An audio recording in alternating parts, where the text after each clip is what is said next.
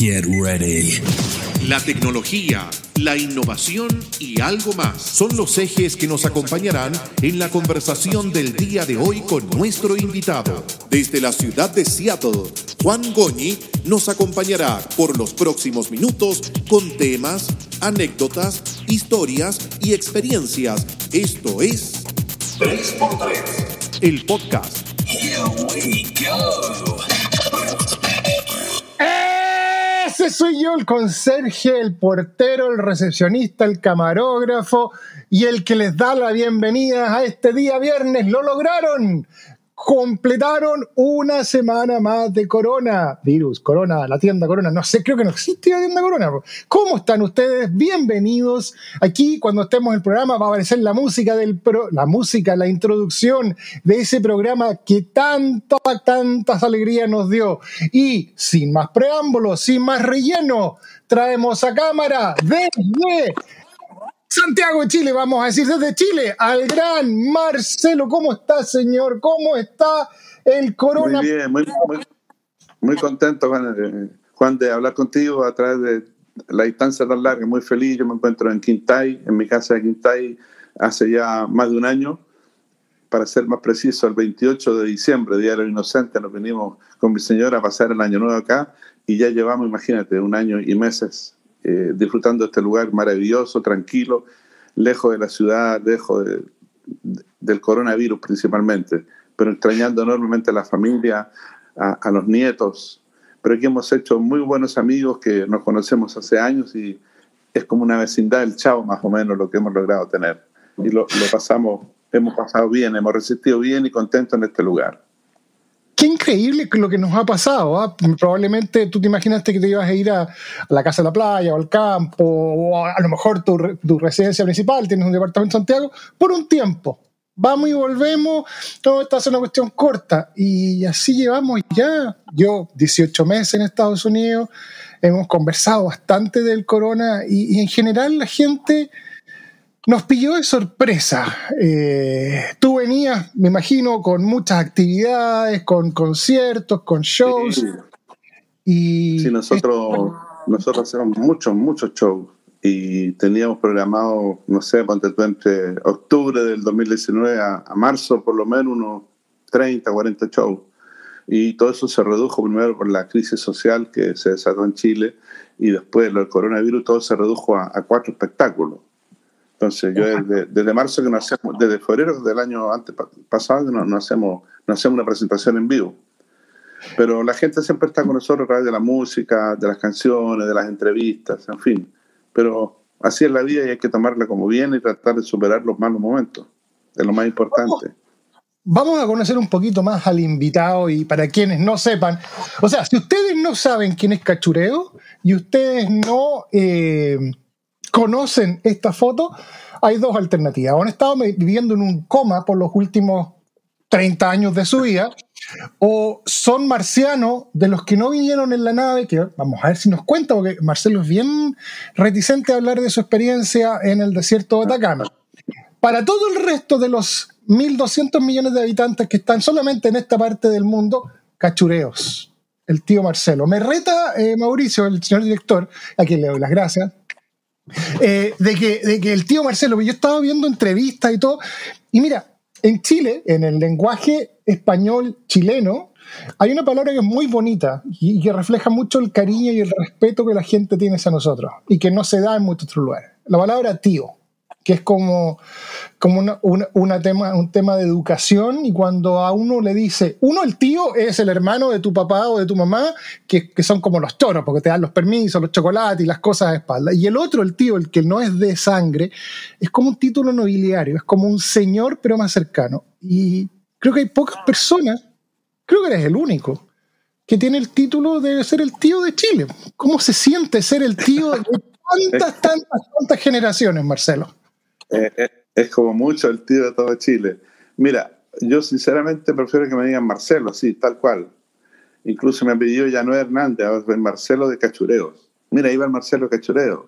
O pasan los, pasan los del camión de la basura y dicen, ¡buena cabezón! O sea, es que los personajes, los personajes son tan populares, tan conocidos en Chile, que hasta el día de hoy eh, Cachureos, cada vez que nos presentamos, es uno de los, de los espectáculos que más público convoca. O sea, nosotros podemos llenar un estadio de fútbol con, con un show de cachureos. Y, y, lamentablemente, como es una cosa infantil, afortunadamente para mí, porque nunca me gustó trasnochar cuando cantaba, eh, vamos siempre al comienzo del show y después nos vamos y me da pena porque a veces la gente se va, o sea, la gente va a ver cachureo y, y tienen que parar y, y, hacer que la gente, espérense que esto no se ha acabado, viene tal o tal persona, que sé yo, y me da a mí un poco de lata y de vergüenza eso, pero nos ha sucedido varias veces. Pero, bueno. pero el tío de Chile, bueno, ahí, ahí estamos dándonos vuelta con eso. Bueno, es un título importante porque está el, el yerno Chile, el Rafa Aranea, eh, hay varios que tienen el título, pero hasta el momento el único que he escuchado que es el tío de Chile es el invitado del día de hoy. Y tocaste un tema. Y, y, el, y el, cochino, y el cochino de Chile es la epidemia. Claro, el cochino pues. de Chile.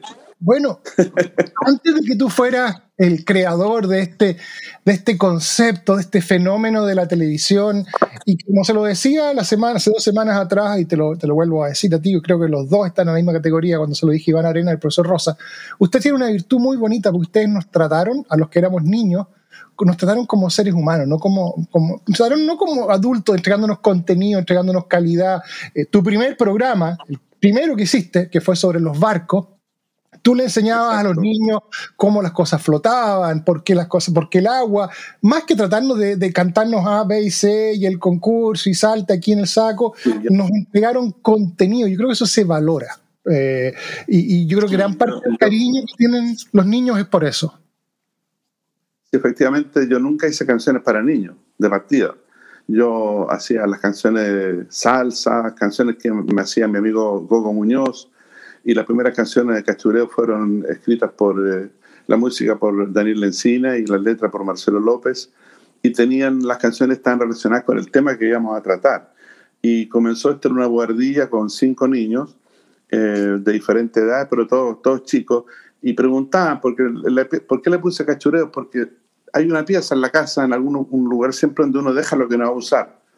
Y a veces esas cosas no botarlo nomás si no sirve para nada. Entonces yo le decía niño, ese vaso que, tú dices que lo botemos, que está ponte ahí en la, en la guardilla, ese vaso tiene una historia. Entonces ahí hablamos del cuarzo, de la fábrica cual. Viajamos a, Italia a, grabar a, cómo soplan los vidrios, las cosas hermosas que hacen. Bueno, entonces, y, hab, y había una canción relacionada con eso. Y con el esfuerzo principalmente que costaba fabricar esas cosas. Y, y el trabajo que le da mucha gente. Todo eso lo hacíamos, no eran. No es. Estamos con problemas desde Quintay. Vamos a ver. Mientras tanto, Marcelo, mientras él habla, voy a contar que tenemos un montón de mensajes. Nos manda saludos Esteban Andrés Tapias Torres. Hola, buenas, buenas. Saludos a Marcelo Cachureos. Saludos al tío Marcelo, eh, para que vean que no estoy solo, que no estoy loco. Pablo Nostroza nos dice: eh, Hola, saludos desde Quillota el gran Marcelo, eh, nos dice Esteban Tapia, conectarse al Facebook, nos dice, bueno, y toda esta gente seguramente ya nos, bueno, uno siempre es niño eh, de alma. Eh, y ya estamos eh, ya, está, ya estamos crecidos. ¿nos escucha Marcelo o estamos con problema todavía de conexión? se nos desconectó Marcelo, así que vamos a seguir viendo los mensajes, los mensajes que nos dice, hola medio Marcelo, les habla Cevita Figueroa de Maipú, un gran saludo para Marcelo, eh, muchos cariños y gracias por alegrarnos junto a Cachureos, serie que estuvo durante muchísimos años, no en un solo canal, en varios canales y eh, que fue recorrió el mundo. Vamos a hablar con Marcelo de, su, de sus paseos, sus giras por el mundo, que tenía una cosa bien particular, ¿eh? que ustedes no saben, que se la vamos a preguntar a Marcelo. Porque no es fácil viajar con no solamente un solo personaje, con todos estos personajes, los disfraces, maquillarse eh, y aparecer en los distintos parques de entretenciones en el mundo, era un tema de producción bastante complicado. Seguimos con los saludos desde San Antonio, nos dice hola Mabel, muchas gracias Mabel. Eh, Pablo y Nostroza nos dice que nos extraña mucho el show de Cachureo, sí, hay muchas cosas que extrañamos no solamente ellos, vamos a mandarle un eh, WhatsApp a Marcelo para ver, por eso que estoy mirando a todos lados. Aquí tengo el WhatsApp para ver qué nos dice eh, Marcelo desde Santiago. Muchas gracias a todos ustedes por sus mensajes. Ya saben, tres por tres, tres veces a la semana. Aquí estoy, le vamos a decir al Marcelo que, tío Marcelo, que se conecten, se conecten de nuevo por el teléfono. Aquí, aquí, justo ahí lo escuché. Se, se me estaban acabando los mensajes, Marcelo, pero la cantidad de gente que te quiere es impresionante. ¿eh? Ah, sí, ah. bueno, justo se, se, apagó, se fue la conexión, así que no, no, te alcancé, no te veía ni te escuchaba. Bueno, pero agradezco, agradezco te manda saludos. Que, que, están recordándose a lo mejor de, de sus épocas de niño, que ahora son papás de 40, 35 años, en fin, y que, y que ahora hacen que sus hijos escuchen las canciones de Cachureo y que vean el programa Cachureo que lo, lo está retransmitiendo Canal 13 en una de sus eh, eh, estaciones televisivas. Entonces, ahí estamos siempre. Oye, Marcelo, pero tú, tú nunca tú no fuiste el tío Marcelo toda la vida, porque mira, mira las cosas que uno se encuentra cuando busca. Mira el muchachote, tenía su pinta, el hombre. ¿Sabían ustedes que el caballero es, eh, era postulante a profesor de francés? Estudiaste para ser profesor de francés.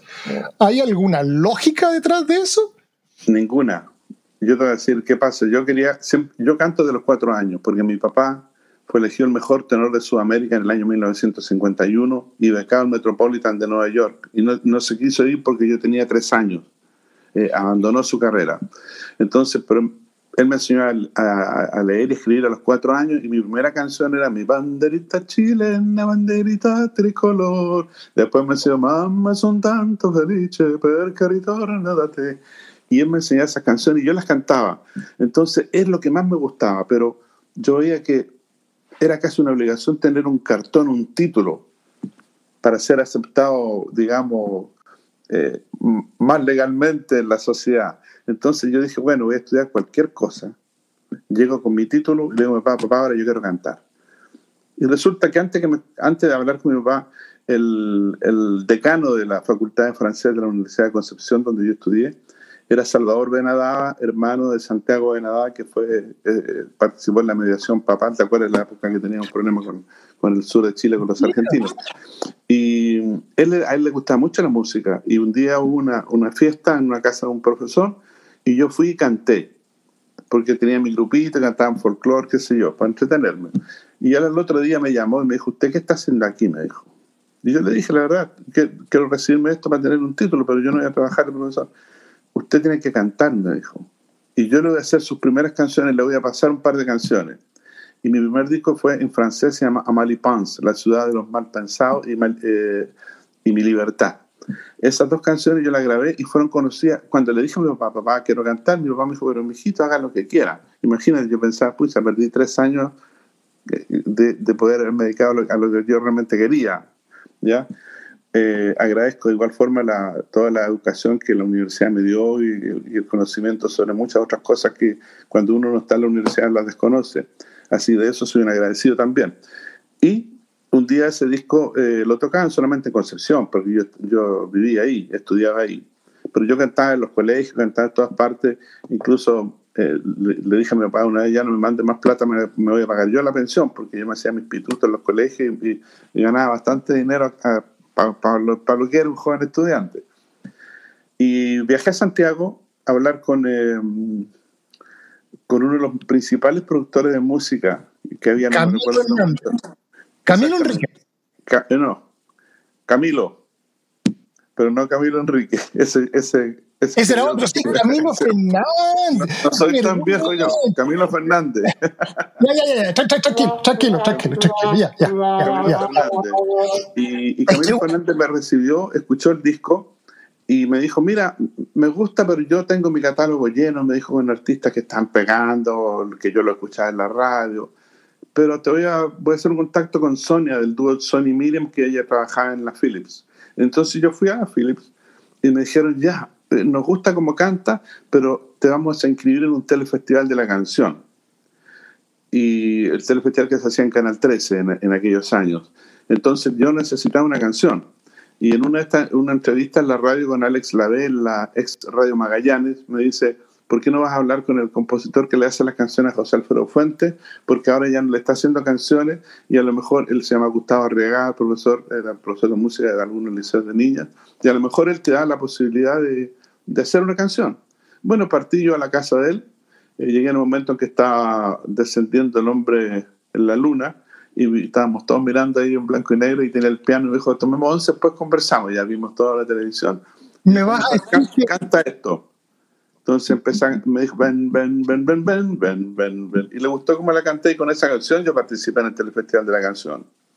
Me vas a decir que fue el 20 de julio del año 69. Ese día.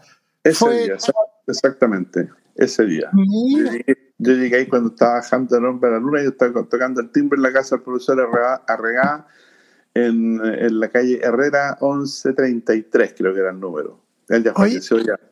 ¿Y alcanzaste a ver el aterrizaje en la luna o te tenían claro, en una llegué, Claro, llegué ahí y no, era lo más importante que había que ver, pues imagínate lo que significó eso.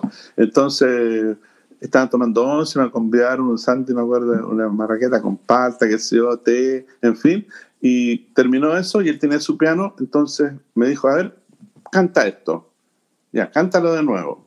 Ya me dijo, te voy a hacer una canción, te voy a dar esta canción para participar en el telefestival. Entonces grabé esa canción que se transformó en un éxito.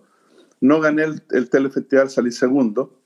Y ahí sucedió algo muy que yo lo contaba en otra entrevista, que me enteré hace, hace muchos años, unos 15 años me encontré con Bigote Roset en el aeropuerto yendo nosotros con Cachuró a hacer un show. Se me acerca Bigote y me dice, oye, me dijo, yo te tengo que contar algo. Yo te hice una, una cochina muy grande a ti, me dijo. ¿Y por qué Bigote? No. Decía, yo, yo hacía show con él. Mira, me dijo, tú me caías re mal. Y yo estaba empezando a, a, hacer humor y llegué a Canal 13, me contó él. Llegué a Canal 13 a ver si me daban una posibilidad de ser en ser gigante y me dijeron que lo que podían hacer era que yo seleccionara las cartas de un concurso de cantantes que había y la gente mandaba cartas que el voto del público era muy importante y se ponían unos sacos de sacos de papa prácticamente en una muralla que se dos de niñas que, que queda en la calle Matucana. Habían colegio, yo llegué al colegio y se, se, todo se volvía así como pajaritos volando por todos lados. Y yo sabía que me dijo, mira, con esto vamos, tenemos el puntaje al público. Bueno, y después, cuando fue la final de ese, de ese concurso, empieza a votar el jurado y el jurado me saca ganador, pero faltaban los votos del público. Yo dije, ah, estoy listo. Y resulta que los votos del público me ganó Marcelo Rossi. No, ¿cómo? Yo salí segundo. Entonces Bigota Roset me dijo en aquella oportunidad, yo te hice una, no me dijo una cochinada, te dijo otra palabra. Te voy a contar, me dijo, tú me caes re mal a mí. Y a mí me dieron esa pega de echar lo, la, las cartas, los sacos.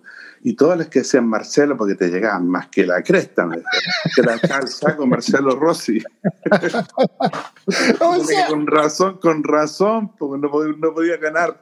Si te, o sea, el bigote te, te hace Bigote Roset te acerruchó en contra, te hizo, te hizo el piso como se hizo. Claro, por eso que después me llamaba cuando hacía sus shows, siempre me contrataba. Después el bigotazo, y yo que yo no me conozco mucho, me tal, le remordía la conciencia. Bueno.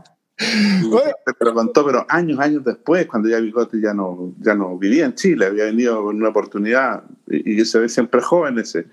Y, y, ahí me contó en el aeropuerto, te tengo que decir algo, me dijo que lo tengo aquí, pero Oye, bueno, son cosas que pasan en, en, esta, en este ambiente de repente. Tengo entendido que Bigote Rosa también lo agarró el, eh, el, eh, el Chile. Está en Chile, en, en, la costa de Chile, viviendo muy tranquilamente. Andaba ah, de viaje. Chile ahora, él, él eh, es de Tongoy. Está en Tongoy, ha pasado toda la. Ha pasado ah, toda la epidemia, ha pasado toda la epidemia, ha pasado todo el COVID en Tongoy, calladito, low profile. Nadie sabe. Mira, me, me, enteré yo ahora por ti. Sí, sí. Él es muy Oye, querido en Chile y, y, y, yo lo encuentro muy divertido. Es muy divertido. Oye, una pregunta. ¿Podríamos decir tú fuiste el primer ruso de la televisión? Porque ahora el, el gran ruso. Este mío. Y, y, ahí me dicen que, se, que, que, podría ser el ruso original, el ruso oficial, que está, está teniendo tanto éxito con su programa tú a tú, nosotros no nos da ni para ni pa té, pero, pero algo hacemos. Tú fuiste el primer ruso entonces. Sí, pues sí, el, el que más se bromas por eso eh, Coco Legrand. Cada vez que me ve por ahí me dice, Marcelo, más rubio que nunca.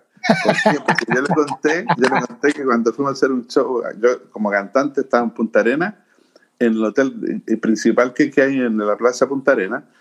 Entonces pasaba la camioneta, porque en esa época, bueno, no había internet, no había nada. Entonces a unos autos les ponían una bocina arriba y pasaban, hoy día en el Fortín Prat, la presentación de Marcelo más rubio que nunca, vaya a ver. Entonces, fíjate que me, me grita, oye, Marcelo más rubio que nunca. Esa, es, la, cuestión.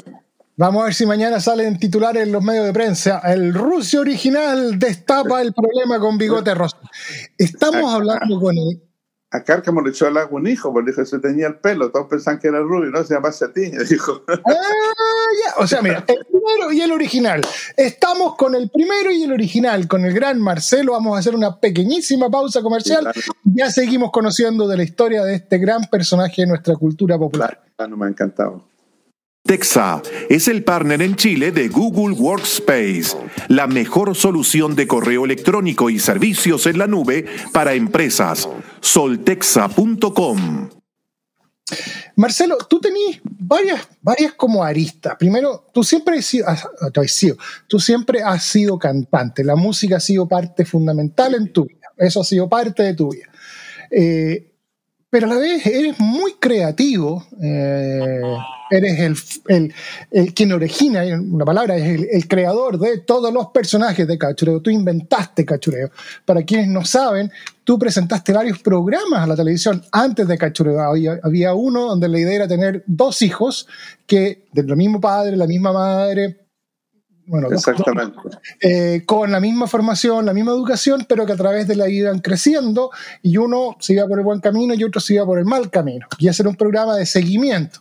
Eh, no salió. Después quería hacer un programa donde había... Ese programa yo lo llamé Cari Sello del Destino. Exacto. Después presentaste uno donde tenías a un profesor de chino mandarín, unos niños y tú pensando que el idioma del futuro iba a ser el chino mandarín y no estaba para nada equivocado, porque hoy día China es una potencia absolutamente mundial. Eso, yo lo presenté a TVN para unos 15 años, quizás más. Y tampoco 15, 15 años. Eh, era un grupo de niños eh, muy inteligentes, que había que coger niños vivaces, qué sé yo. Y había un joven chino, y yo era el, el burro del grupo. Ese era mi papel, yo era el bandejero. Entonces, era, era un chino básico mandarín, eran las primeras palabras. Pues yo dije, esta cosa va para allá y los niños después, y hoy día están enseñando en la universidad y todo el mundo quiere estudiar chino mandarín. Exacto. Entonces, ¿cuánto se habrían ahorrado si hubiese existido ese programa que nunca le puse nombre? Eh, y donde, ponte tú, palabras simples, mamá, papá, abuela, música, los números y una pequeña cancioncita. Entonces los niños se iban a aprender inmediatamente eso. Y yo no me lo voy a aprender nunca. Entonces yo me costaba, y cuando yo me costaba ellos repetían. Entonces, por tanto, repetir, los niños en su casa iban a saber cómo se decía mamá en chino, etcétera, etcétera. Quizás habían cambiado... Me dolió el proyecto en Canal 7, así que yo creo que no abrieron el sobre a lo mejor. Oye, mira, en Estados Unidos hay mucha gente que aprende inglés viendo la televisión en inglés con los subtítulos en español eh, y ya después cuando quieren practicar hacen lo mismo, pero ven eh, Univision y las series americanas, pero con el subtítulo en inglés. O sea, perfectamente se podría haber dado. A lo que voy es que tú eh, siempre has sido emprendedor en tus cosas. Cachureo, digamos que cachureo es un invento tuyo. a ti te ocurrió y tú eh, de la noche a la mañana, aquí tengo una foto con los personajes. Mira, vamos a tener un tipo vestido de conejo, otro vestido de epidemia, otro vestido de lápiz, otro vestido de león.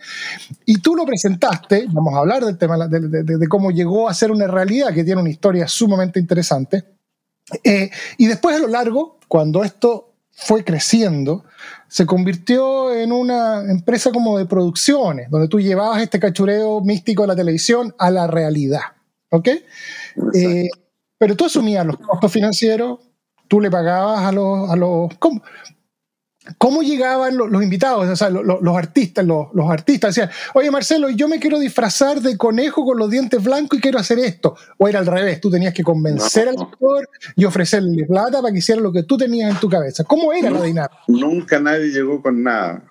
nada, yo, yo escogía a los, a los actores que eran, normalmente algunos ni siquiera eran actores, sino que gente que le gustaba cachureo y qué sé yo, fanático. Entonces, yo ideaba un personaje, te voy a contar del comienzo. Mira, yo tenía un productor, un, un auspiciador que era dos en uno en aquellos años.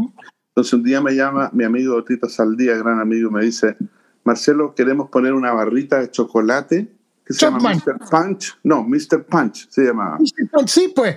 La, queremos poner, me decía, y no sé si tú aceptarías que pusiéramos en esta, en esta um, pieza donde están los niños, que entrara un personaje disfrazado de barra de chocolate y saliera. Sí, le dije, no tengo ningún problema, porque yo siempre he pensado que la televisión infantil o la que sea necesita a los empresarios de la publicidad para poder financiarse.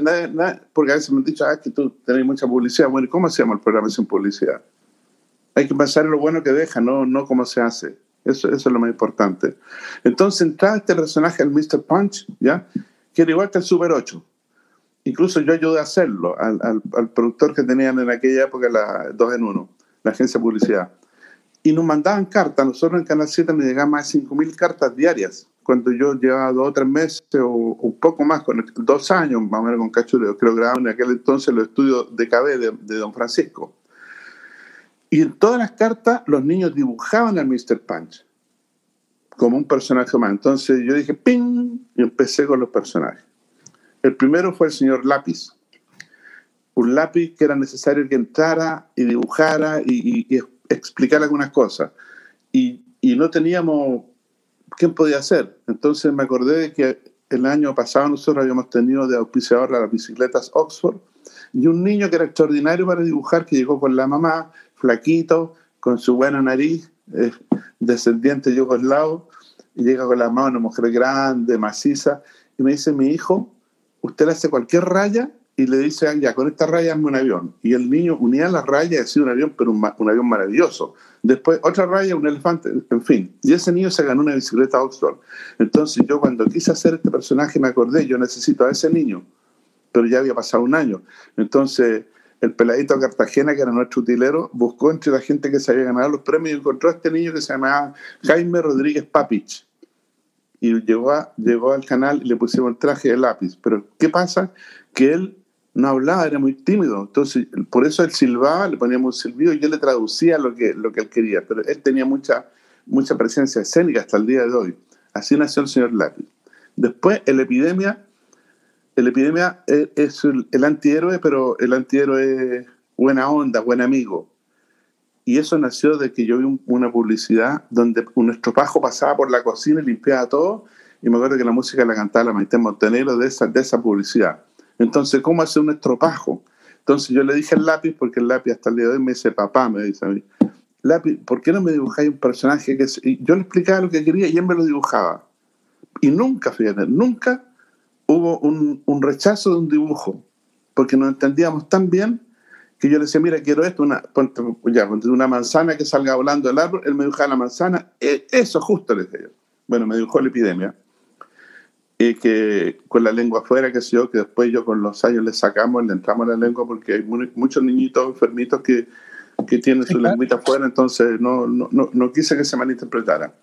Bueno, la epidemia se transformó en un cañonazo de uno de los personajes más populares junto con el gato Juanito. Y los otros personajes que fueron saliendo de a poco, yo hice en conjunto cuando yo tenía Canal 7 del Cachureos, me llamaron de la red, cuando estaba Sergio Melnik de, de director yeah. para que yo le hiciera un programa infantil. Entonces le dije, pero yo trabajo en Canal 7, pero yo tenía libertad de hacerlo, pero no me puse en la producción para nada, pero yo creé un programa que se llamó La Casita Encantada, que duró como cuatro meses, porque ellos pensaban que iban a tener el mismo sintonía que teníamos nosotros, y no, eh, eso era imposible. Marcamos cuatro o cinco puntos, que era casi el doble de lo que marcaba el otro programa en la red en aquellos años, pero no seguimos adelante. Entonces, en esa casita encantada, mira, había una sirena. O sea, yo puse una sirenita en la entrada de la casa hicimos una piscina, arriba una mesa, me acuerdo, con piedra y había una sirenita con su cola de, de, como de neoprena, así, una niña bien bonita. Y esa fue la primera sirenita. Yo no patenté ese nombre. Imagínate después Disney, la sirenita de Disney. Pero, Marcelo. Y de ahí, ahí tenía un gato, que era el gato Juanito. Primero se llamaba Amadeus, pero no me gustaba como ese gato, no me gustaba el actor como lo hacía, no era lo que yo quería, yo quería un gato picaresco, entonces el lápiz me dibujó otro vestuario y al año subsiguiente yo llevé a esos personajes a cachureo. Me llevé al conejo Wenceslao, al león Chester y al gato Juanito. O sea, lo que tenemos en pantalla, Marcelo, este, esta, esta, este concepto de juguetón, lúdico, de personaje, nace de tu cabeza. Tú participaste en las reuniones de creación, tú hablaste con la gente, tú pagaste los disfraces, eh, tú creaste los diálogos. Sí, yo no, yo no participé en reuniones de producción porque yo, yo mandaba a hacer el personaje eh, con los dibujos, lo mandábamos a hacer. Yo hacía una coproducción con los canales de televisión. Entonces ellos me pagaban, pagaban eh, todo lo que, se, lo que se significaba hacer el programa, la escenografía, excepto la música. La música la llevaba yo grabada. Todas las pistas musicales, las canciones, todas las, conseguía yo. Y lo que era escenografía, entradas para los niños, eh, las bebidas que le dábamos a veces o eh, mientras hacían fila para entrar, todo eso era a media con Televisión Nacional y con Canal 13. Y cuando viajábamos al extranjero, que anduvimos en muchos países del mundo, en China, en España, en Francia, en Inglaterra, en Estados Unidos, en México, en Argentina, en Colombia, en Panamá, miles eh, tuvimos también en, el, Círculo Polar Ártico, conociendo al viejito Pascuero que vivía allá en Rovaniemi.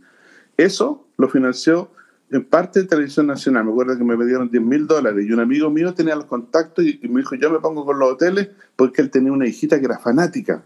Y lo único que quería que la hijita fuera con nosotros. Que yo dije, pero feliz. Pues, entonces fuimos a grabar así. Nunca, nunca un actor llegó, una persona a decirme, mira, yo quiero hacer esto. Nunca, porque yo no lo habría aceptado por ética, porque yo no puedo hacer, apropiar de algo que no es mío. A ver, los actores son sumamente importantes. Eh, las personas detrás de todo esto es un, es un trabajo en equipo. Eh, y no hay que desmerecer lo que ellos aportaron. Entiendo que hay muchos personajes que han tenido tres o cuatro actores que han representado. Pero lo que voy es que esto es. Como cuatro o cinco en cada uno ya. ¿Ah? Hay como cuatro o cinco, cuatro epidemias, o cuatro garrafanitos, en fin, muchos han pasado. Entonces, tú como, como ser humano, como persona, ¿qué se siente cuando después de tanto tiempo alguno de estos personajes como que se trata de adueñarse y decir, que lo veía en otra entrevista del Kiko, si bien el Kiko lo inventó Bolaños, yo elegí el vestuario y yo puse los cachetes, en realidad el Kiko es mío. ¿Qué se siente uno? ¿Es, una, es pena? es frustración, es rabia. Es como que un hijo tuyo te desconozca. En mi, caso, que en mi caso eso no se dio, porque ningún actor me puso el vestuario a mí, ni cachetes, ni nada de eso. Todo lo hacía yo. Y yo les decía como querían que hablara y lo hacía hacer varias voces. Y le decía, esa voz, esa voz va a ser la del conejo, esta va a ser. Incluso las canciones del conejo Wenceslao, el que canta soy yo. Es mi voz. Yo hablo como conejo y cantaba, grababa las canciones. Las canciones de Gato Juanito, muchas de ellas también las grabé yo. Yo soy Juanito, las grabé yo, algunas con, con, mi voz, porque a veces hay actores que no cantan. Entonces yo tenía la, la, producción musical, ponte tú en junio, yo tenía grabado ya todo el verano, porque viajaba, entonces tenía todo grabado y tenía la, música el próximo año también la tenía lista. Entonces habían actores que no cantaban, yo cantaba muchas de las voces, los, el pollo, el, ¿qué, queréis que, te haga? Me hago, todas esas cuestiones es mi voz, pasada por una máquina. La canción La Mosca, soy una mosca, la pasaron por máquina con Horacio Saavedra y todos los arreglos me lo hizo Horacio Saavedra en un 90% de la música de cachureos. Así que nunca nadie me dijo, mire, podría decir yo elegí este traje yo, nada, nada, nada. Ahora, obviamente el conflicto, la pelea vende, vende rating, vende centímetros de prensa y las cosas se pueden sacar. Eh, pero a ti en lo personal, porque tú pasaste tus veranos, tus fines de semana, tus noches con este grupo de gente que tú formaste. Eh, ¿cómo, te sientes tú al ver esto? ¿O tú sabes cómo era la cosa en la interna y en realidad es, para la gamucha todo esto? Mira, arriba está el que sabe la verdad lo demás a mí no, me interesa. Yo nunca le he contestado a nadie, a nadie, porque yo sé que no estoy mintiendo. Y todos los que han hecho algo alguna vez, a todos les ha ido pasando la cuenta a la vida, cosa que yo lamentablemente lamento, o sea, cosa que yo lamento mucho. Pero eh, yo estoy tranquilo, porque yo no miento. Yo puedo, ah, a veces dice que yo los reto. Yo soy un gallo estricto, si no hubiese sido estricto, el programa no habría durado 30 años en la televisión. Sí, claro, pues. Tú- yo- íbamos, a una, íbamos una parte con el vestuario cachureo, que se- eso se los ponía yo el vestuario de, oficial para andar en, en- en- de paisano, digamos, ¿no? En la polera que hacía cachureo, qué sé yo. Entonces decía aquí, ninguno de ustedes se viene a meter a tomar una cerveza a un bar, ni va a meterse a jugar pool, ni a andar fumando en la calle. Y a algunas de esas cosas les parecía mal. Pero si yo, yo hubiera dejado que, que entraran a, jugar- a- a meterse a tomarse un trago, o lo hubieran fumando, o de repente un gallo pasaba en copa, no, pues no corresponde.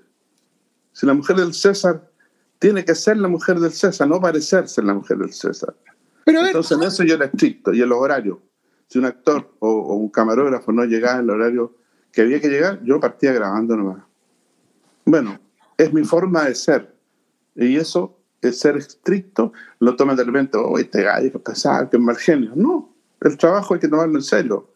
Es lo que nos da de comer a nosotros, a nuestros hijos, en fin. Entonces es una profesión y yo la tomo lo más profesionalmente posible. Y voy a pero si seguir está en tus hombros. po. O sea, te pongo un caso hipotético. Te contratan para un show en el sur.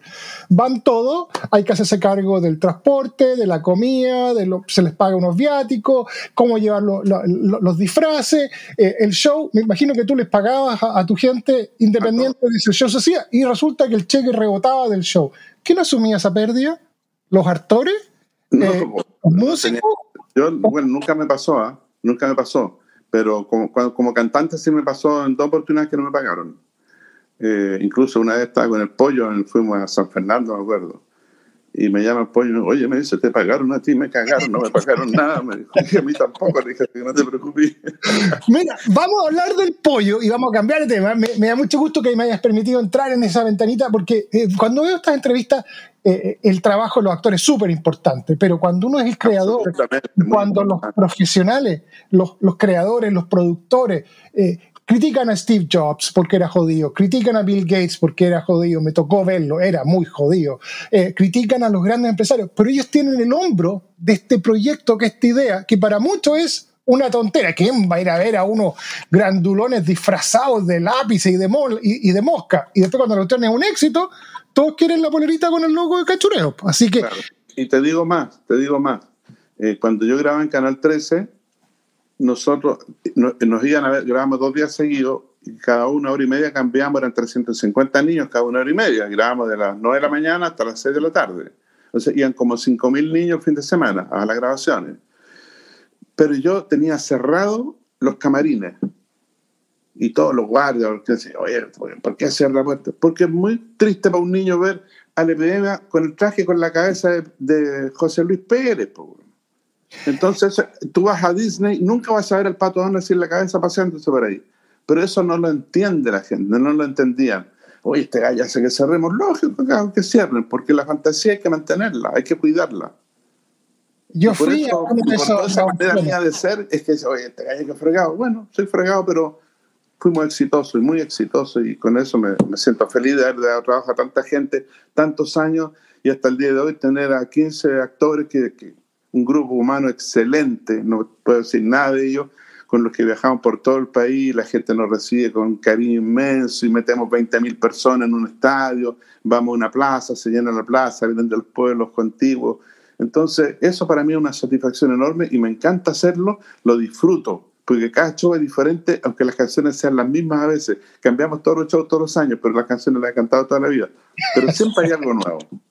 Quiero agradecerte que hayas mantenido esa magia. Yo, cuando chico, fue uno de los 350 niños que pasaba por hora por el estudio Canal 13, que nos metían como un rebaño, pero íbamos felices porque íbamos a ver a los monos de cachoreo, íbamos a ver al tío Marcelo, y era mágico. En estudio, creo que era el estudio 1, Canal 13, era todo perfecto, y partía, y era uno, era estar en Disney, era lo más grande que había, y los monos eran como uno se los imaginaba, y nos trataban súper bien, y nos daban, creo que hasta nos daban algo, nos daban algo de comer, unas tonteras, podían uno ganarse un premio, y uno salía como niño. Hasta- oye, perdón que le interrumpa, hasta han dicho que los premios se los damos y se los quitamos a la salida.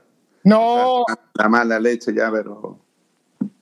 quería tomarme el tiempo, yo no soy de meterme en estas cosas, pero hay que reconocer cuando uno es empresario y pone su cabeza y pone su sueño para... Porque no todo el mundo puede ser jefe, no, no todo el mundo puede ser capitán del avión, hay uno nomás y hay un segundo capitán. Eh, y hay que reconocer el mérito a quien tuvo la visión. Pero vamos a hablar de otras cosas, vamos a hablar del pollo. Tú le debís mucho, tú le debís mucho a los pollos, a las moscas, a los lápices. Vamos a ir a hacer una pequeñísima pausa comercial y seguimos hablando con el gran Mars. Dale, dale nomás. Carácter Creativo es una agencia boutique que brinda soluciones creativas y estratégicas de diseño y marketing. Apoyamos a nuestros clientes en la construcción y crecimiento de sus marcas a través de nuestros más de 15 años de experiencia profesional en diseño y marketing. Estamos en transmisión directa desde Seattle con gente, no he visto el chat en los últimos segundos. ¡Oh!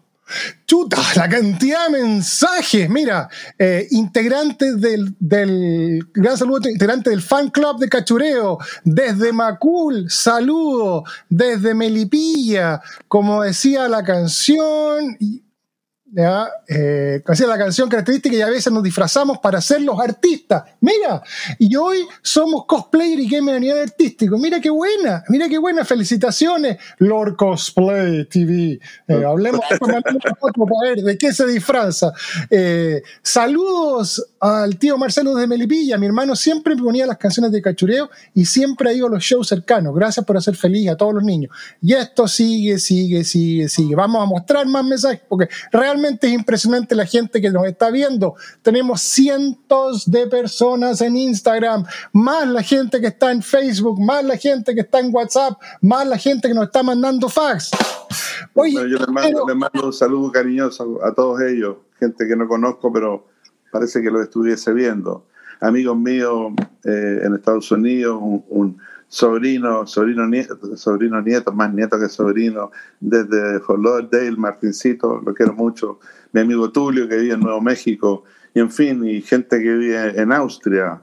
Una vez llegamos a Austria, Viena con mi señora, te lo cuento así rápidamente, veníamos viajando toda la noche, llegamos al, hotel y yo tomo el, teléfono para pedir desayuno y me contesta, bueno, lo, pido en inglés, lo pido en inglés obviamente, y me contesta un tipo, me dice, ¿usted es Marcelo? Me dijo, ¿usted es chileno? Me dijo, Sí, le dije, soy chileno. ¿Usted es Marcelo Cachureo? Sí. ¿Y cómo lo sabe? Yo pensé que a lo mejor, como yo era socio de esa cadena hotelera, de estos eh, tiempos compartidos, qué sé yo, dije, a lo mejor han dicho, mire, va Marcelo, qué sé yo.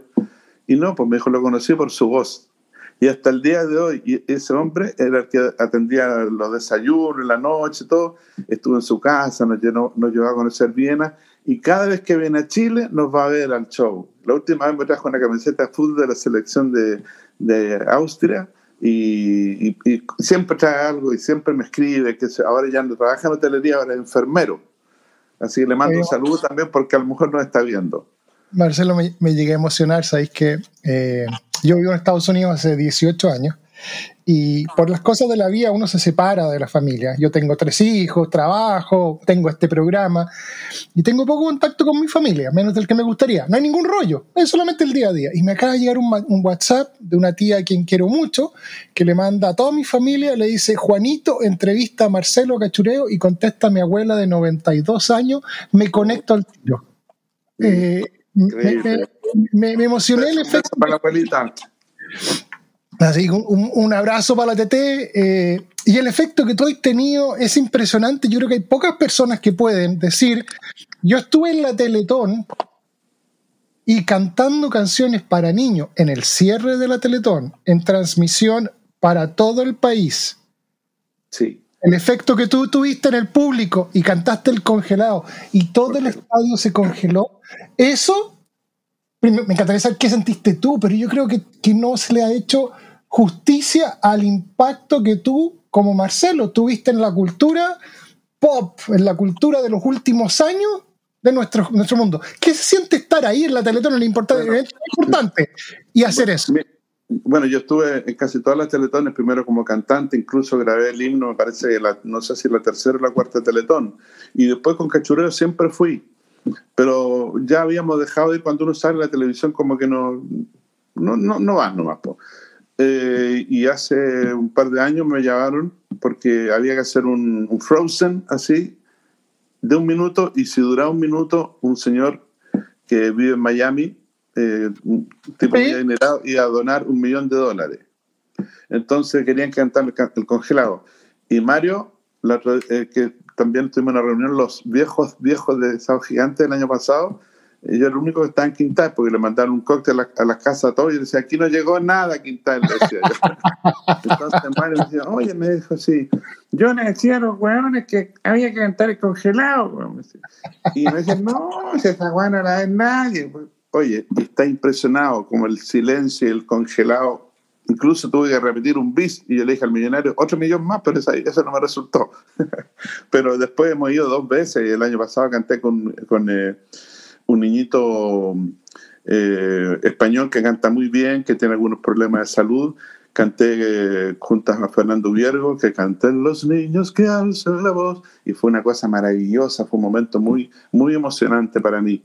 Y voy a estar siempre dispuesto a, a las obras sociales que, que se justifiquen y que se puedan hacer así eh, profesionalmente. Así que cantar el congelado a estadio lleno fue increíble.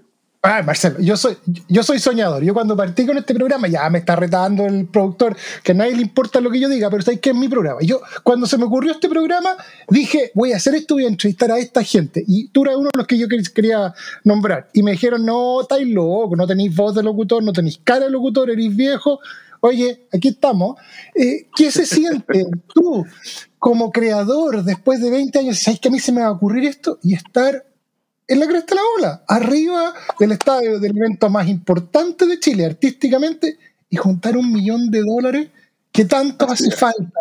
¿Qué se siente el corazón? Eh, oye, lo logré, es como, mm, toma así como, oh, o, o- o- o es como, qué bueno, di mi eh, karma, di mi, mi- mi parte al mundo.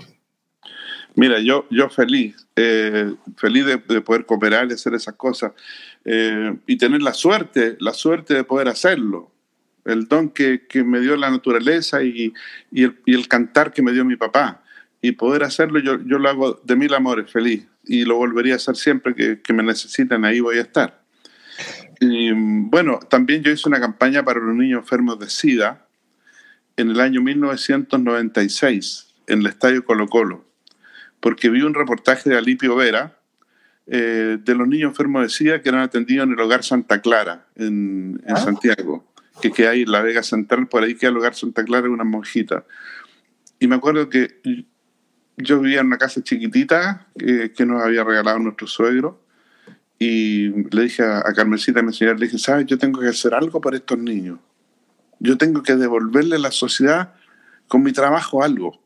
Entonces hice un show en el Cine Las Condes, me conseguí el Cine Las Condes, juntamos 50 mil pesos para el Hogar Santa Clara.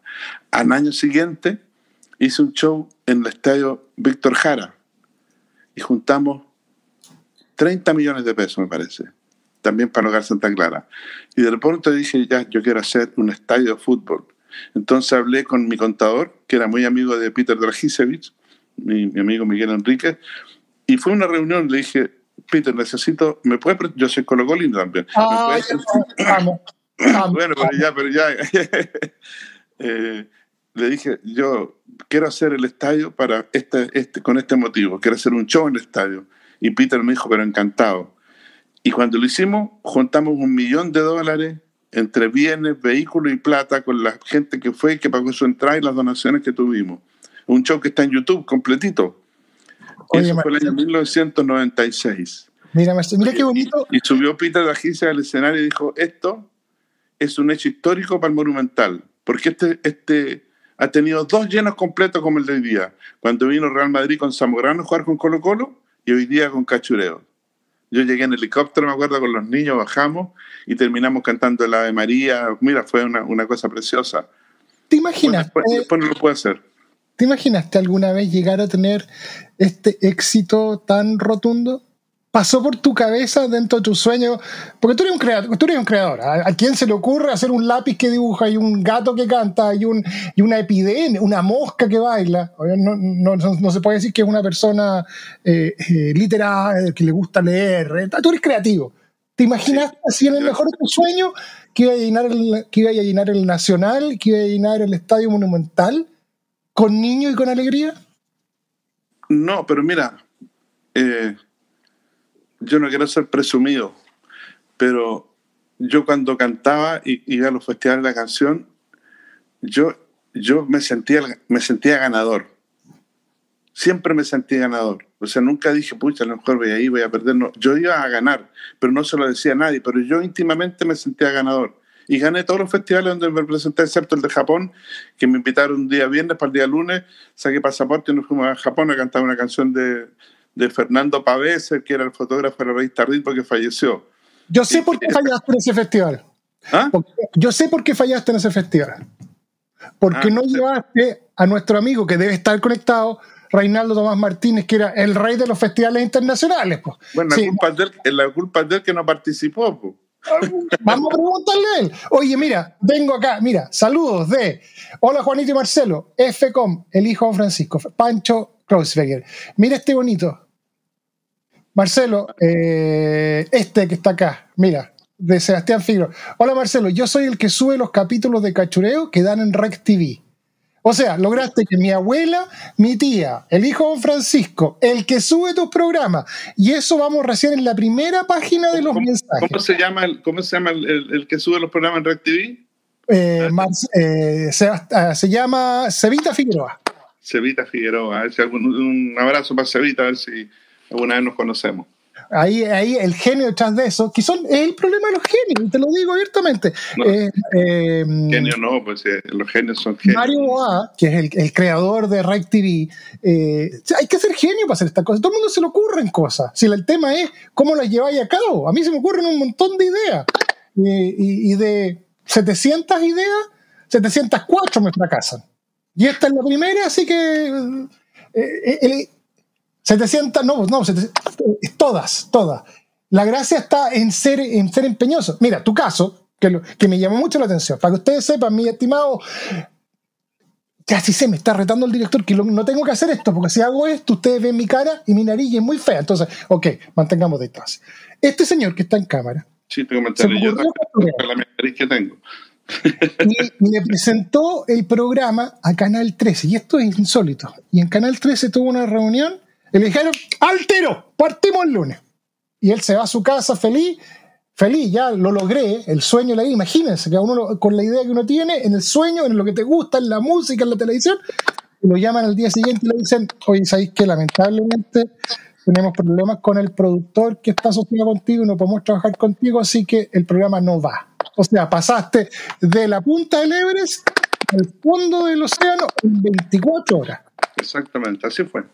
Cualquier ser humano se muere. O sea, eh, eh, caí en depresión, no, vale nada, te bajoneé. Y, y el señor que está ahí agarró su idea y se fue a Canal 13, A Canal 7. a Canal 7. A Canal 7, sí. Y con un programa no, que no vayas, a- no vayas a llevar este programa, me acuerdo, era una, una señora, no la voy a nombrar, muy querida en Canal 13, era directora de, de producción. Eh, no lo vayas a llevar, me dijo, a, Canal 7, a ningún canal. A ti te vamos a seguir nosotros dando mucho trabajo, que me lo dieron. Siempre me dieron mucho trabajo, especialmente Sábado Gigante, de, que, de quien soy un agradecido y de dónde aprendí a trabajar y cómo se tienen que hacer las cosas. Y yo salí de ahí y dije, no, no puede ser. Y me fui a Canal 7.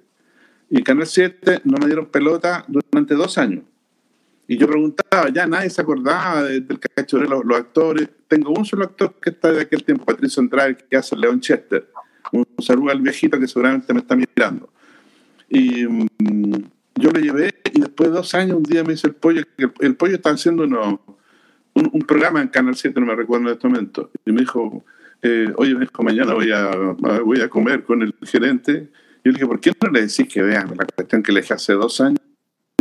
Ya me dijo, no te ríes, yo le voy a decir. Ya lo llama y dice, ¿estáis listos, weón? Me dijo, te van a, te van a llamar. Y me llamaron, me llamaron y me dijeron, ya, vamos a hacer este programa. Don Hugo Morales, que era el, director en aquella época de Televisión Nacional, pero usted tiene que traer platas frescas, me dijo. Y yo pensaba, chuta, platas frescas, ¿qué será esta cuestión? Claro, yo tenía que traer mis propios auspiciadores y lo vamos a hacer solo por ocho capítulos, dos meses. Bueno, los ocho capítulos se transformaron en 15 años y siempre llevé plata fresca. Y después, por una, una mala gestión de un ejecutivo de televisión nacional, yo con el dolor de mi alma y con realmente muy apenado y muy triste, me ofrece donde nuevamente el pollo me dice, oye, si te están ahí haciendo, molestando y no te quieren pagar más, qué sé yo, me, dijo, anda, yo a mi casa tengo una comida, voy a ir a Gaña, me dijo que era. bueno, y estuve con Gaña y Gaña me dijo, ya, me dijo, importa, nosotros te recibimos allá, feliz de tenerte. Y en las condiciones que yo quería. Y ahí estuve tres años. Hasta que bueno, fue una mano y, y, se acabó la, la cosa tú tenías una relación muy cercana con, con, todos los miembros de la fauna animal, con los pollos, con las moscas. Oye, ha sido muy me ha hecho, me ha hecho, le tengo un gran aprecio al pollo. O sea, aprecio para que la gente lo entienda, que a mí me pasó también con, este, con el programa de temas, cuando te dicen, sale tú a vender, es súper difícil salir a vender un programa cuando uno no está, cuando uno no es vendedor, que son vendedores comerciales, agarran el teléfono, oye Lucho, te tengo este producto, tengo y a uno le dicen, oye, sal a vender el programa. Y uno tiene que empezar a buscar y golpear puertas. O sea, todo este trabajo, yo creo que la gente no lo reconoce, ha sido tuyo. Vamos. y, Carito, y Carito fue, mi primer auspiciador fue dos en uno. Dos en uno. Y ese auspicio me lo consiguió don Francisco. Porque yo le dije, Mario, voy a hacer este programa, qué sé yo. Entonces él me dijo que fuera a hablar con, eh, con Saldía, de dos en uno. Y fue donde Tito Saldía, nos hicimos amigos, muy amigos hasta el día de hoy, y hicimos el programa ahí. O sea, eh, me auspició, fueron los primeros auspiciadores, después tuve, tuve a Icarito, escribí también para Icarito, bueno, he tenido muchos, muchos auspiciadores a, lo largo de la, de la vida de, de, cachureo. Y sintonías también, cuando se medía con el librito, la sintonía, ¿te acuerdas que pasaban de casa por casa? que está bien de notar? Nosotros llegamos a marcar 44 puntos de sintonía en, en aquellos años. O sea, de un sueño a una realidad, pero en estos momentos, en, una, en no menos importante, hemos llegado a una sección del programa donde queremos conocer al invitado, conocer cosas quizás no tan triviales y tan conocidas del invitado, como mi estimado, se me ocurren un par de cosas. ¿Qué cosa tienes que sabes que deberías votar? ¿Qué cosas tengo que debería votar? ¿Qué sabes que deberías votar? Eh, mi, los zapatos viejos de repente, que me gustan tanto y no los voto porque les tengo cariño, pero tengo montones de zapatos. Eh, Acumula zapatos. Y, y regalo, ¿no? y regalo, regalo, muchas cosas, mucha ropa siempre. Hay gente que necesita y... Pero votar, votar así, no, realmente nada, uno siente cariño por todas las cosas. Lo que o sea, podríamos decir que eres un cachurero. Bueno, podría ser, cachurero, no, no soy cachurero, fíjate. Soy cachurero nomás. a ver, vamos a ver. ¿Qué, ¿Qué, me dice la siguiente pregunta, mi estimado? ¿Le has pedido un autógrafo a alguien? Eh, no, fíjate. No.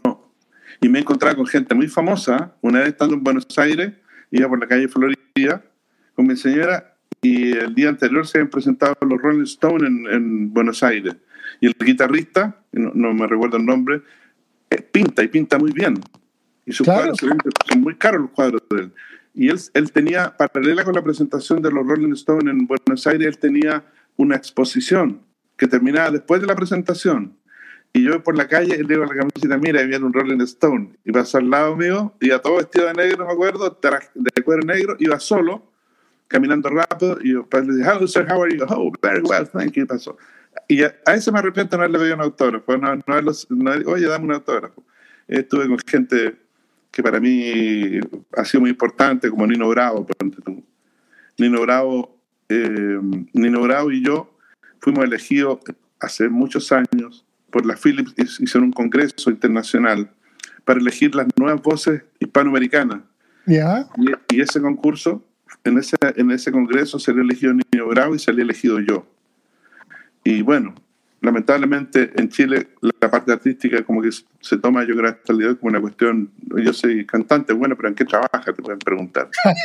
no es una cosa como en otros países, yo soy cantante, ah, qué bueno. O, en Buenos Aires, que entra un artista a un restaurante y todo el mundo lo aplaude, pues lo saludan y lo aplauden. Querido, ¿cómo está? ¿Qué sé yo?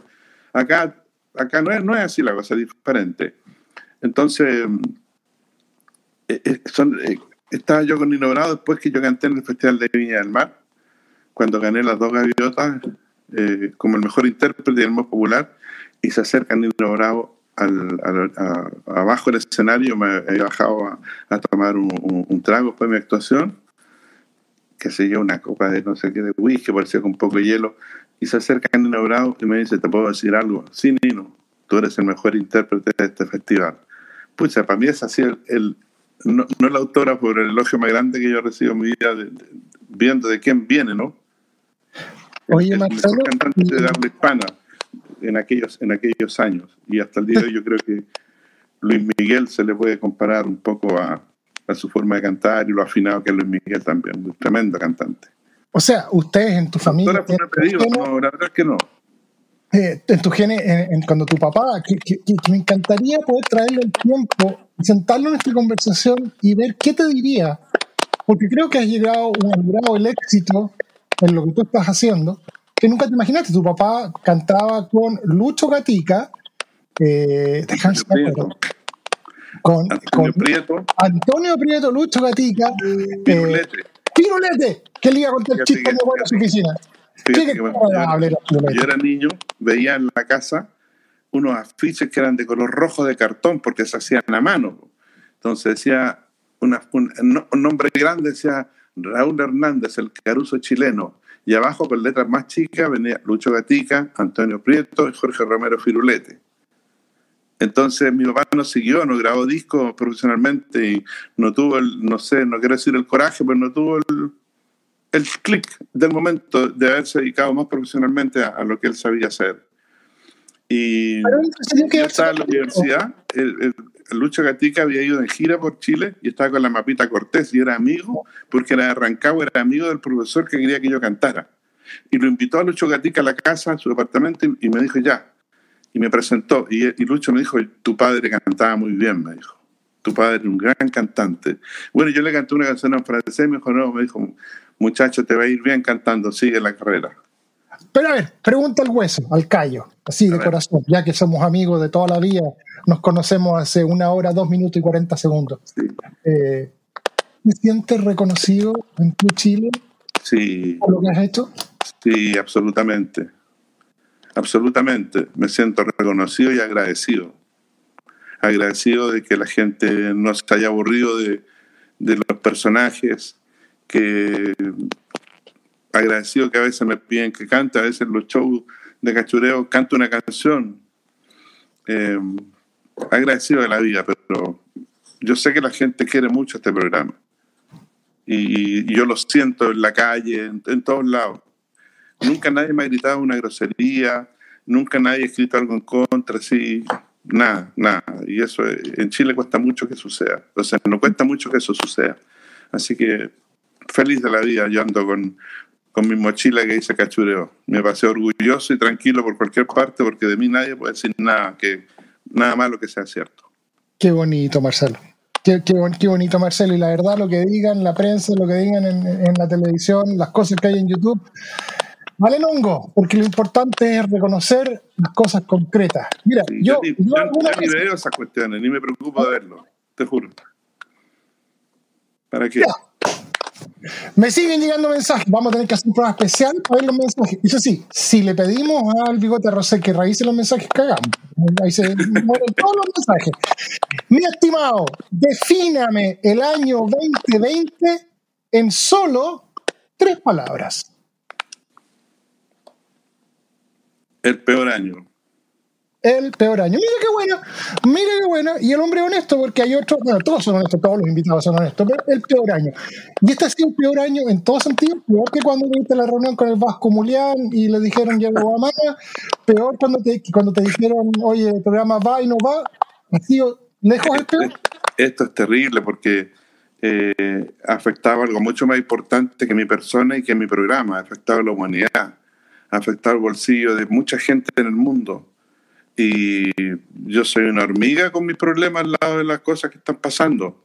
y ojalá que se acabe luego, así que no hay, no hay comparación. Este es el peor año, peor de, de todo, de todo, de todo.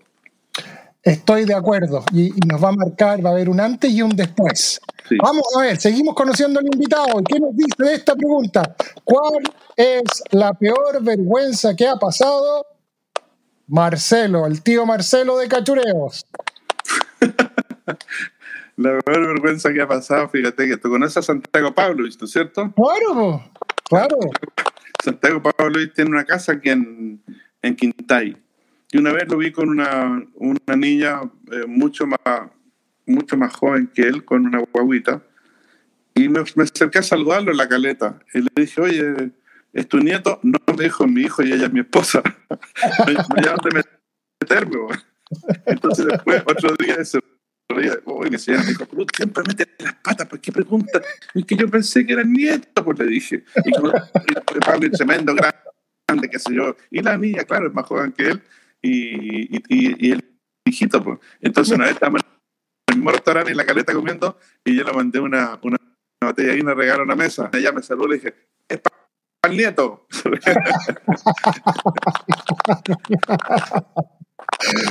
A ver, ya lo he cumplido todo, has viajado por todo el mundo, fuiste fuiste a conocer al viejito Pascuero, estuviste en Inglaterra. ¿Te queda algún sueño por cumplir, mi estimado Marcelo? Sí, me queda, me queda encontrar un tesoro. Siempre pensaba en encontrar un tesoro, pero no para mí, sino que para cuando lo encuentran y o encontrar alguna, alguna reliquia importante. Eso me encantaría. Pero, por ejemplo, está el tesoro de Robinson Crusoe, que hay gente que se ha sacado, el- ha puesto muchas lucas para encontrarlo. ¿Te gustaría? Sí, oye, ¿hay qué? Voy a dedicarme seis meses a explorar la isla Robinson Crusoe para encontrar el tesoro. No, digo que a mí me gustaría, me gustaría estar presente cuando se descubre algo así. Ah, Si me tocara la suerte de tropezarme con una piedra que es de oro, pucha, fantástico. Pero, pero no, no, no es que yo quisiera. Lo que sí me gustaría es encontrar un, tesoro artístico, por ejemplo. Una, algún, algún registro de época muy pasada en una roca, en alguna cosa así. Eso me encantaría. Algo que fuera importante para la humanidad. Eres bien lúdico, ¿ah? eres bien creativo. Eh, y de hecho, te tengo una pregunta al final que vamos a ver si nos contesta, pero esperemos. ¿Cuál, si es que tienes alguna, porque si trabajas con niños no, no debe ser ninguna, ¿tienes alguna, cuál es tu peor manía? La Si es que tienes alguna. La puntualidad. Si a mí me dicen a las 10, yo estoy 5 a las 10. Si el tipo que me va a entrevistar o, o la persona que me, me- me- me necesita para algo o yo necesito de alguien y yo le digo ya juntémonos a las 8 en tal parte y el tipo no llega a las 8 o 10, yo me voy. Y eso viene de- Porque cada vez que me entrevistan en Santiago me dicen, llegamos a la hora porque sabemos que usted se va. La- es que la puntualidad, es impor- la puntualidad es importantísima en la vida. El tipo que no es puntual nunca le va a ir bien. El tipo que no da la cara cuando lo necesita no, no se presenta por un trabajo o, o es necesario que él haga algo y no llega. Cuando tú, cuando tú citas a una persona y tú no estás, pucha, es un, es un agravio para la otra persona. A ver, ¿a qué hora, a qué hora se almuerza en tu casa? En mi casa almorzamos a cualquier hora de repente. Ay, porque la- no, es que no tengo hora fija para almorzar. Eh, porque la familia de mi señora, que es muy numerosa y muy querida por mí, eh, ponte tú los días domingos, almorzamos siempre en, en- juntos en la casa en Santiago. Ahora ya hace un año y tanto que no nos vemos. Y tengo cuñadas que llegan a almorzar a las 4 de la tarde. Pero yo almuerzo, yo almuerzo los domingos, tú ya a las 2 yo almuerzo y después digo, bueno, hasta luego, me dormí una siesta. Ah, ya, o sea, aquí, en la playa, aquí en la playa, tú, voy a pescar a la una, una y media almorzamos, pero, pero yo me refiero a cosas más importantes en la vida, la puntualidad para otras cosas. la puntualidad es importante, estoy de acuerdo. En mi casa se almuerza exactamente cuando la mesa está puesta. Y ahí, Sí. Cuando ahora que estoy joven, Eso sabe que ahora está puesta la mesa. No, no, se- oye, se va a almorzar y me miran, están ahí jugando, me muerto de la risa y muchas veces almuerzo solo, pues, así que, eh, eh, bueno, lo que manda es, uno tiene la última palabra en la casa, y esto es verdad, yo tengo la última palabra en mi casa, sí, mi amor. Eh, las últimas preguntas, vamos a ver qué nos va a sorprender este hombre que ha sido una caja de sorpresas. Hoy día, Netflix, canal del fútbol o YouTube. Y escondemos el YouTube porque está mal escrito. Los tres juntos. Los tres juntos. ¿Eres futbolero? ¿Mm? ¿Eres futbolero? Sí, o sea, me- soy hincha de mi selección, soy hincha de Alexis Sánchez, de cuando lo veía cuando tenía 15 años, como se bailaba los grandotes, soy hincha de, de Colo Colo. Gran año Colo Colo el Veo año pasado. Netflix, veo mucho Netflix porque me encanta ver películas de la vida real algunas, me gustan las de acción, y con mi señora vemos las románticas, porque a ella le gusta ese tipo, tipo de películas, porque si vemos las de acción, yo en la noche pateo, entonces le pego una patada y eso no le gusta. Oye, y Colo Colo tuvo un gran año el año pasado. Estuvimos a punto de tener la única copa que nos faltaba, la del ascenso. Eh, ¿Qué más vamos a tener eso nosotros. Claro. La última pregunta formal, porque me queda una pregunta. una vergüenza el año pasado, pero ahora tenemos un buen equipo y, y, y lo bueno es que le están dando la pasada a los jóvenes, porque Sí. en el fútbol chileno se pierden muchos futbolistas jóvenes en todos los equipos. ¿Por qué? Porque tienen negociado con los entrenadores, con los gallos de afuera, entonces traen a ese, traen a este otro y tapan al chileno que ha estado a veces desde niño en el club. Y ese niño ya después ya, ya no tiene ningún ánimo de seguir y se va. Tienes toda la razón y de hecho me llamó muchísimo la atención el post que puso el gran Carlos Caselli el día siguiente de la derrota 5-1 del equipo juveniles frente, si no me equivoco, fue a, Concepción. Eh, y los hicieron pebre, los hicieron pebre en la televisión y él eh, hizo un post bien largo en Instagram diciendo los felicito que a los 18 años hayan puesto la polera del equipo número uno de Colo Colo, que tiene un peso especial, esto va a ser el principio, hicieron lo mejor que pudieron y fue como chuta. eh, Había bueno, un niño de 17 años jugando ahí, pues. 17 años. Van a dar- 30, 30, pues gallo lo mira nomás y el cabro ya se, se chupa. Vi una foto muy linda, Carlos Caselli, aprovecho tu medio de, de difusión para felicitarlo, abrazado con el viejo y querido Leonel Sánchez. gran la, personaje. te la Carlos. puse en Instagram la fotografía porque ahí se muestra que la rivalidad de las barras bravas de repente no tiene ninguna justificación. Es un juego. Y ahí están los do- dos de los más grandes ídolos de la U y de Colo Colo. Caselli lo tiene abrazado. Yo hablé con Leonel hace... El año pasado tuve la suerte de hablar por teléfono con él a través de, Alejandro Ascuy, que es muy amigo de Leonel. Leonel le dice papá a él y ya estaba acostado, ya como a las 8 lo llamamos, estaba acostado. Y yo lo veía siempre, cuando yo, yo vendí boletos en el Hipódromo Chile, eh, porque siempre me ha gustado trabajar, eh, cuando tenía, estaba en el colegio yo.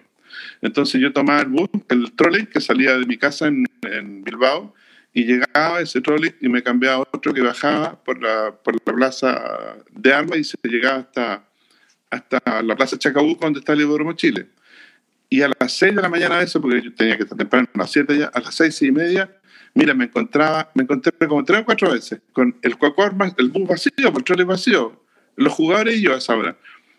El cuacor Mazaban, Pedro Araya de la U, Leonel Sánchez, Rubén Marcos. Los encontré varias veces y después me decía, ahora niña, siéntate aquí con nosotros y conversábamos en el. Sí. Y ahí conocí a Leonel. Y Qué siempre bonito. me dice, hola niño, hola niño, imagínate. Qué bonito, qué bonito. Mira qué cantidad de historias tiene este hombre. Eh, ha sido todo un descubrimiento. Agradezco enormemente el tiempo que nos has dedicado. Tenemos que revisar algunas de las preguntas. Pero vamos a la pregunta más importante de todo el programa. Te la tengo que hacer, ¿ah? Sorry. El lamento, eh, es una obligación que tengo contractual con el dueño del programa, que si no hago la pregunta, el dueño del programa me hace dormir en el... en- Ya, en el- vamos a ver, vamos a ver qué se trata, vamos a ver si la contestamos. ¿Qué prefiere Marcelo? ¿Completo del dominó, lomito de la fuente alemana o una empanada? El completo del dominó. ¡Completo el dominó! Ese que uno no alcanza a terminar de decir y te lo ponen ahí. Mire, mire, mire. ¿Uno o, más de uno? Cuando hacemos la. Bueno, eh, eh, dos me comía con mi papá en el dominó en la calle Agustina, con el vitamina de naranja, me acuerdo, vitamina de naranja, jugo de naranja y el completo, que lo hacía más Oh. rápido, o sea, ¡Qué más maravilla! rápido laucha. Y, y cuando hacemos en la la casa puedo comer hasta cuatro o cinco de repente. Qué maravilla, no hay nada como la comida chilena. Yo vivo en Estados Unidos donde todos dicen que todo es mejor, que la Coca-Cola es mejor y que, y que todo es mejor. No, no hay nada mejor que un completo del dominó. Son maravillosos. Oye, Marcelo, ojalá pudiéramos, mira, me voy a asegurar de que no voy a decir nada por un bigote roso, porque lo que me bigote y me voy a decir que- me vamos a preguntar la historia de bigote, ¿eh? A preguntar la historia de, la- de las cartas. Sí, Capaz que tú sí. seas el- la, la razón. Te es veo- te que trae. viendo la mitad nomás de la imagen y con mucho chisporroteo. Ahora se fue el chisporroteo, pero te veo así como estoy mirando por una ventana para adentro. Bueno, es que mira, uno soy feo, así que hasta, hasta hasta la pela, ahí nomás te veo. Mira, uno, soy feo, así que no te perdí mucho. Y segundo, estamos bien, ya, volvimos. Mira, nos dice, vamos a revisar, Benjamín Hernández, grandes viejos, eh, José Miguel Villegas, Marcelo, muchas gracias por toda una linda y bella infancia junto a todos los personajes de Capitán.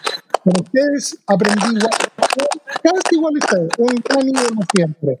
Desde distintas partes del mundo, Ricardo, quería preguntarle a don Marcelo Hernández acerca, de su experiencia de radio infantil, Nueve Mundos, un telenovela actriz, Sonia Vivero. Mira, Está muy malo el audio, Juan. Estamos Ahora con sí. problemas técnicos. Como papa frita.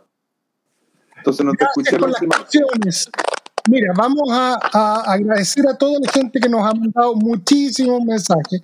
Agradecerte a ti tu tiempo, tu paciencia. Y te doy cámara para que te despidas de todos quienes están hoy día conectados. Bueno, primero que nada quiero agradecerte a ti que hayas tenido la gentileza y la preocupación de, de entrevistarme. Eh, puedes contar conmigo si necesitas algún contacto para que entreviste a otro artista. Yo encantado, cuenta conmigo, te ayudo. Y un saludo cariñoso a todos los niños de ayer, que son los papás de hoy día, que siguen yendo a, vernos en nuestras presentaciones, que guardan esos lindos recuerdos. Y bueno, y espero, no sé, pues hasta cuando el viejo aguante, voy a estar en un área que es lo que más me gusta. Más que cantar, me gusta cachureo. Así que hasta siempre, amigo. Un beso. Y esta ha sido una nueva versión de 3x3. el podcast. Agradecemos a nuestros auspiciadores y los invitamos a que se conecten con ellos siguiendo los links que están en la descripción de este audio. Soy Jorge Aedo y a nombre de Juan Goñi y todo el equipo de 3x3 les damos las gracias por acompañarnos en el día de hoy y los invitamos a escucharnos en un nuevo podcast.